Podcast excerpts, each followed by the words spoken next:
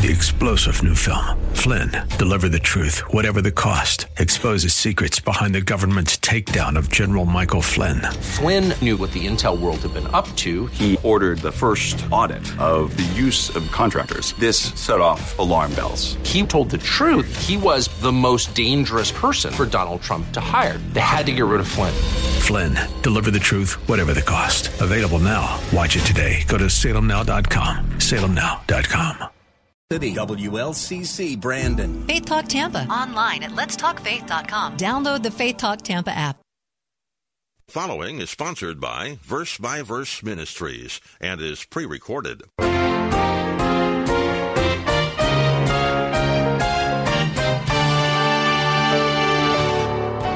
Too many churches just have a doctrinal statement that doesn't affect their lives. You have some pastor up there preaching away and nobody follows what he's saying anyway. But the Bible teaches that if this is true, we live this way, and that's what Hebrews 11 is all about. So that's the whole point. The way that we endure persecution and spiritual warfare and difficult circumstances is to be so sure about God's promises that nothing causes us to live for today's pleasures and to be disloyal to Jesus Christ. In a few days, we will have a close look at some people in the Bible who really were so sure of God's promises that they stood firmly in their faith even in the face of tremendous trials and persecution. They really believed, and we know that because they walked the walk, even in impossible situations.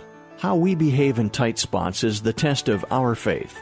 Now, it's easy to say we believe, to say we have faith when things are going well. But to paraphrase James 2:26, obeying God when doing so hurts or is expensive. That is how we demonstrate our faith. Thank you for joining us today. You're listening to Verse by Verse with pastor teacher Steve Kreloff of Lakeside Community Chapel. Pastor Steve has been serving there in Clearwater, Florida for over 25 years. The purpose of Verse by Verse Ministries is to make his clear, practical teaching available to a larger audience. Now, we're just getting going on a study of faith based in the 11th chapter of Hebrews. Today is the middle portion of Pastor Steve's introductory message on this subject. Now, this is a vital topic. Verse 6 says that without faith, it is impossible to please God. So, if we want to live lives that please our Lord and Savior, we had better find out what faith is all about.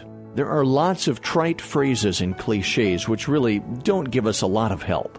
We think that as we move on through this series of studies that you'll find plenty of real help in understanding faith and walking in it every day. Now let's get our Bibles and notepads ready. Class is about to start.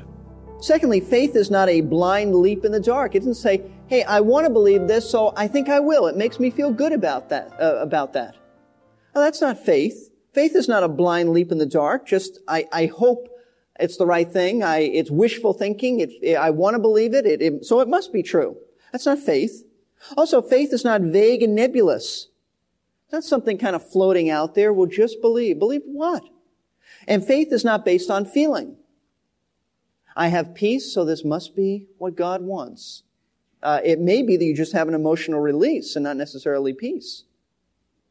Faith is not, as I said, wishful thinking and longing. It has an object and that object is the Word of God. It is based upon the conviction that what God says is true and reliable. And don't fall for people's schemes in the name of faith if it's not based on Scripture. You see, this is the way, and the reason I say this is this is the way the Old Testament believers lived. God promised them a future coming Messiah. He promised Israel a future coming kingdom of righteousness and prosperity. And they didn't know a lot about it. They didn't have as much light as we do today because they didn't have the New Testament. However, they took these promises as the foundation of their lives. That's why you could say faith is the foundation or faith is the substance. And they built their lives upon it. They never abandoned their, their uh, confidence in God's word. And even when it cost them their very lives, they lived their lives out to the full, believing that God would keep his word. That's faith. They had confidence, assurance, even though they didn't understand a great deal. What, what did they understand? They, they hardly understood things. They had some promises. We know far more. They didn't even know that the, that the kingdom would be a thousand years. Nobody knew that except God until the end of the book of Revelation. But they believed God. What does that tell us about the way God wants us to live? It tells us a lot. It tells us that like Old Testament heroes, we aren't to live for the moment. We know that what we see today is only temporary. That's all it is.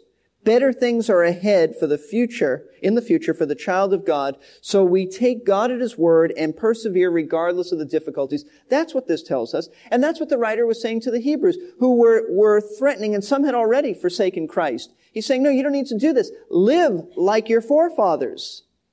They didn't abandon the Lord. They persevered, even if it cost them their lives. So our focus is not to be on creature comforts. That's what we said last week. That's why when they had their property seized, they said, you accepted it joyfully because you knew you have something better in the future. So we don't live for creature comforts, but on the certainty of God fulfilling His word about the future. These people in Hebrews chapter 11 lived their lives with great certainty and it affected the way they lived. In other words, the Bible to them, or what shall we say, God's promises to them, scripture, was not just a theological doctrine that they had. It wasn't just that they said, I believe this. It's no, I believe and I live it. See, that's the Hebrew way of thinking. The Hebrews said, this is God's word, therefore I will apply it to my life and it will affect the way I live. People are philosophers today and they say, oh, this is a, our theological doctrine. So what? You know, in our Constitution, one of the things there, it said, uh, it says something like this, we believe and teach. And we could very well add, we believe, teach, and live this. Uh, too many churches just have a doctrinal statement that doesn't affect their lives have some, some pastor up there uh, preaching away and nobody follows what he's saying anyway. But the Bible teaches that if this is true, we live this way, and that's what Hebrews 11 is all about. See, that's the whole point. The way uh, that we endure persecution and spiritual warfare and difficult circumstances is to be so sure about God's promises that nothing causes us to live for today's pleasures and to be disloyal to Jesus Christ. You just read, and we're going to go through these, these characters in Hebrews chapter 11. They lived what they believed. Why? Because they were confident that God would keep His word, because faith is the assurance of things hoped for. So, what can we say? What you and I believe about God's promises of future events ought to affect the way we live. Let's look at 2 Peter, just a few pages over. 2 Peter, you'll come to James, then 1 Peter, then 2 Peter chapter 3 and beginning at verse 3. Now we're going to have to go against the grain of society. We're going to have to go against the majority who laugh at the promises of God. And one area in which they mock is the coming of Christ. 2 Peter chapter 3 verse 3, know this first of all, that in the last days mockers will come with their mocking. Isn't that the case? Following after their own lust. And by the way, this is the reason why they mock, not because they have scientific evidence or because uh, they have some proof that the Bible isn't true. It's because of their own lust, because of their own desires. Because if they admit that there's a God, that they are, then they are answerable to that God, and so they just dismiss God. It's their sin that's the issue, not some kind of scholarly, intellectual thing that's going on in their, in their thinking. And here's what they say. Where is the promise of his coming? For ever since the fathers fell asleep, all continues just as it was from the beginning of creation. I mean, everything's just going on uh, the same way it always has. For when they maintain this, Peter writes, it escapes their notice that by the word of God the heavens existed long ago and the earth was formed out of water and by water, through which the world at that time was destroyed, being flooded with water. But the present heavens and earth by his word are being reserved for fire, kept for the day of judgment and destruction of ungodly men. What he's saying is this, when they mock and say, and don't turn away from 2 Peter yet, when they mock and say that all things continue as they always have, Peter says it escapes their notice that God created the world, and most of the time they don't believe in creation anyway, but God allowed things to go for a while, and then he intervenes in the flood which was new, which was different, which means that things do not continue the way they always have. If God says they stop and he intervenes. And that's why he says, and God is, is reserving the present heavens and the earth. He's, he's preserving it by his word and someday he will stop the way things are because he will return and judge this world. Verse 8. A word of encouragement to us, but do not let this one fact escape your notice, beloved, that with the Lord, one day is as a thousand years, and a thousand years as one day. The Lord is not slow about his promise, as some men count slowness. That is to say, he does not tarry, he does not delay.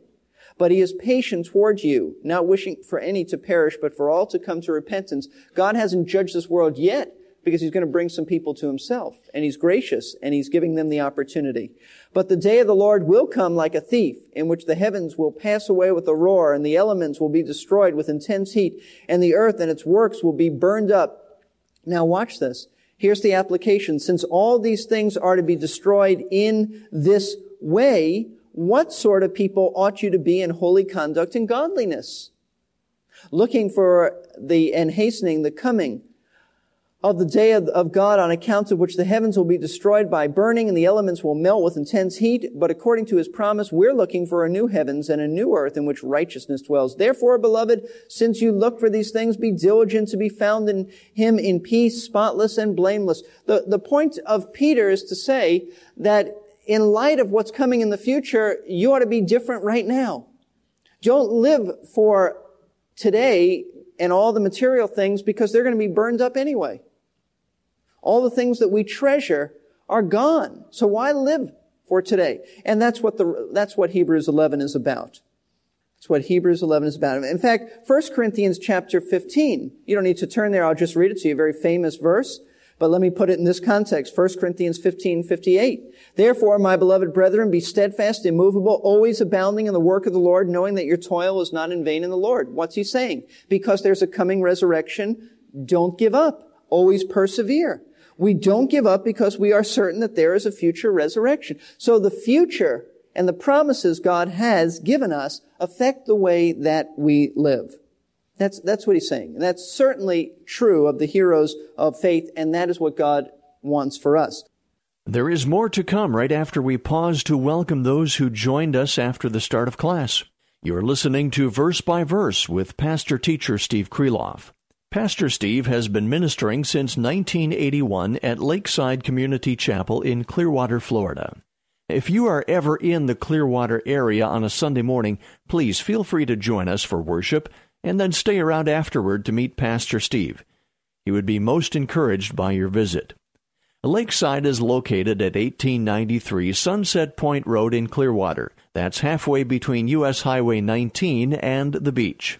Lakeside operates one of the finest K 5 through grade 12 Christian schools in the area. If you're looking for a quality, Christ centered education for your child, you can learn more about Lakeside Christian School at lakesidechristianschool.org. At Lakeside, kids are a ministry, not a job. The phone number there is 727 461 3311. Again, that's 727 461 3311. And the website again is lakesidechristianschool.org. If you missed the start of class today, you can listen again at our website, versebyverseradio.org. That's versebyverseradio.org. I'll give more details about the website, and I'll repeat that address again at the end of our program. I'll also tell you where you can order an audio CD or cassette of Pastor Steve's entire uninterrupted message. Now, let's return to class and to Hebrews chapter 1, verse 1. So faith is the assurance of things hoped for, but there's more. Also in Hebrews 11 verse 1, not only is it the assurance of things hoped for, but it is also the conviction of things not seen.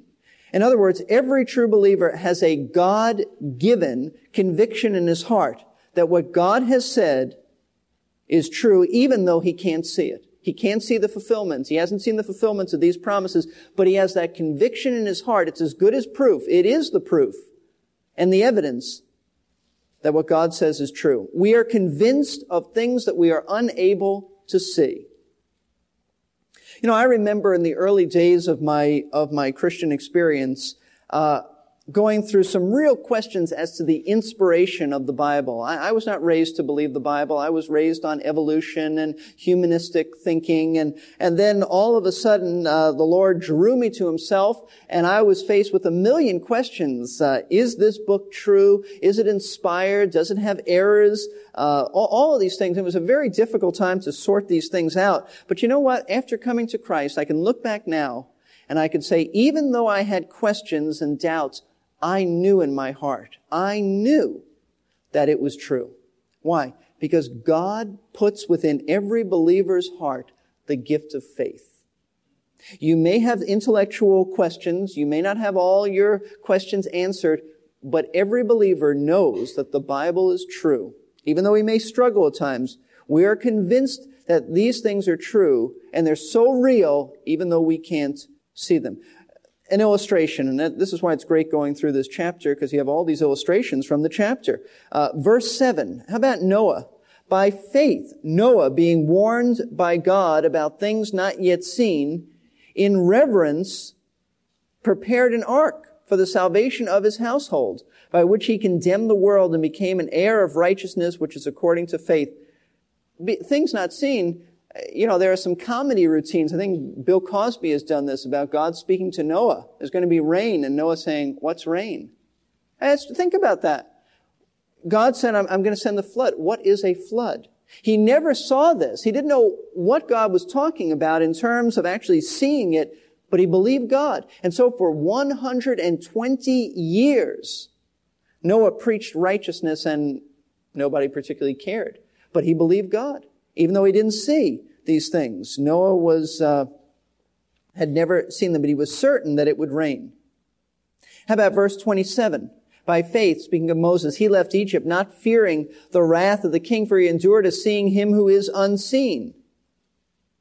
He saw by the eye of faith, but not, he didn't see physically. Verse 13. All these died in faith without receiving the promises, but having seen them and having welcomed them from a distance means that they saw them by faith. They had a conviction in their hearts that these things were true.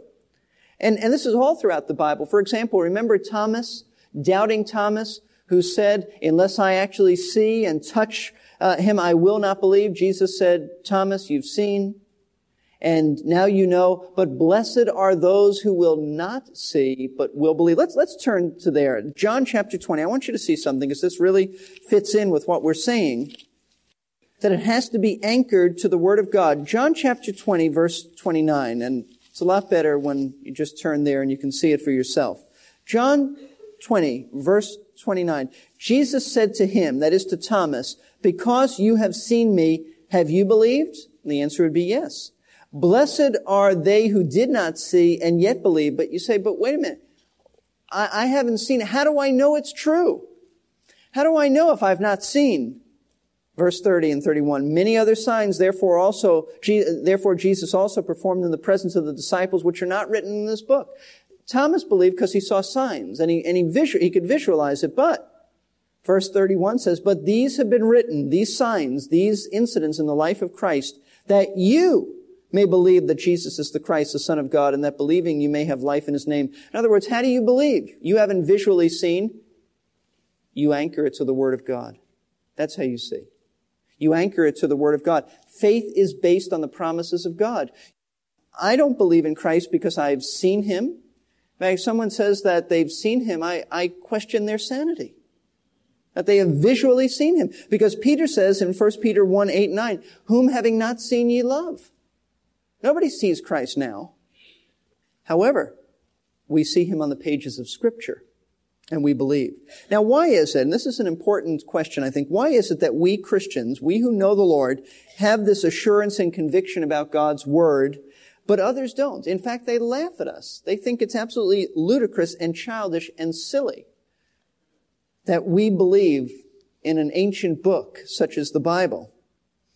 You know, why, why is it? And, and there are intelligent people on both sides. There are intelligent people who believe. There are, there are intelligent people who don't believe. Why is it that we who believe know for certain? We are confident of these things. But others say, oh, they're just fables, just childish stories. The reason is, is that faith is a gift from God. You can't analyze it. You can't explain it. You, you can't intellectualize it. Faith is a gift from God. For example, Ephesians 2, 8, 9. For by grace are you saved through faith and that not of yourselves. It is the gift of God. What is the gift of God? The whole package. Salvation is a gift, but faith is included. You know, the Bible says no man seeks after God. Just uh, going over that for my class tomorrow night, that no man seeks after God. No man No one seeks after God. Then how does anyone come to know Christ? God seeks after them. That's how. And I don't understand it. It's mysterious. It's beyond me, but God does a miraculous work in our hearts and He gives us faith. That's why you believe.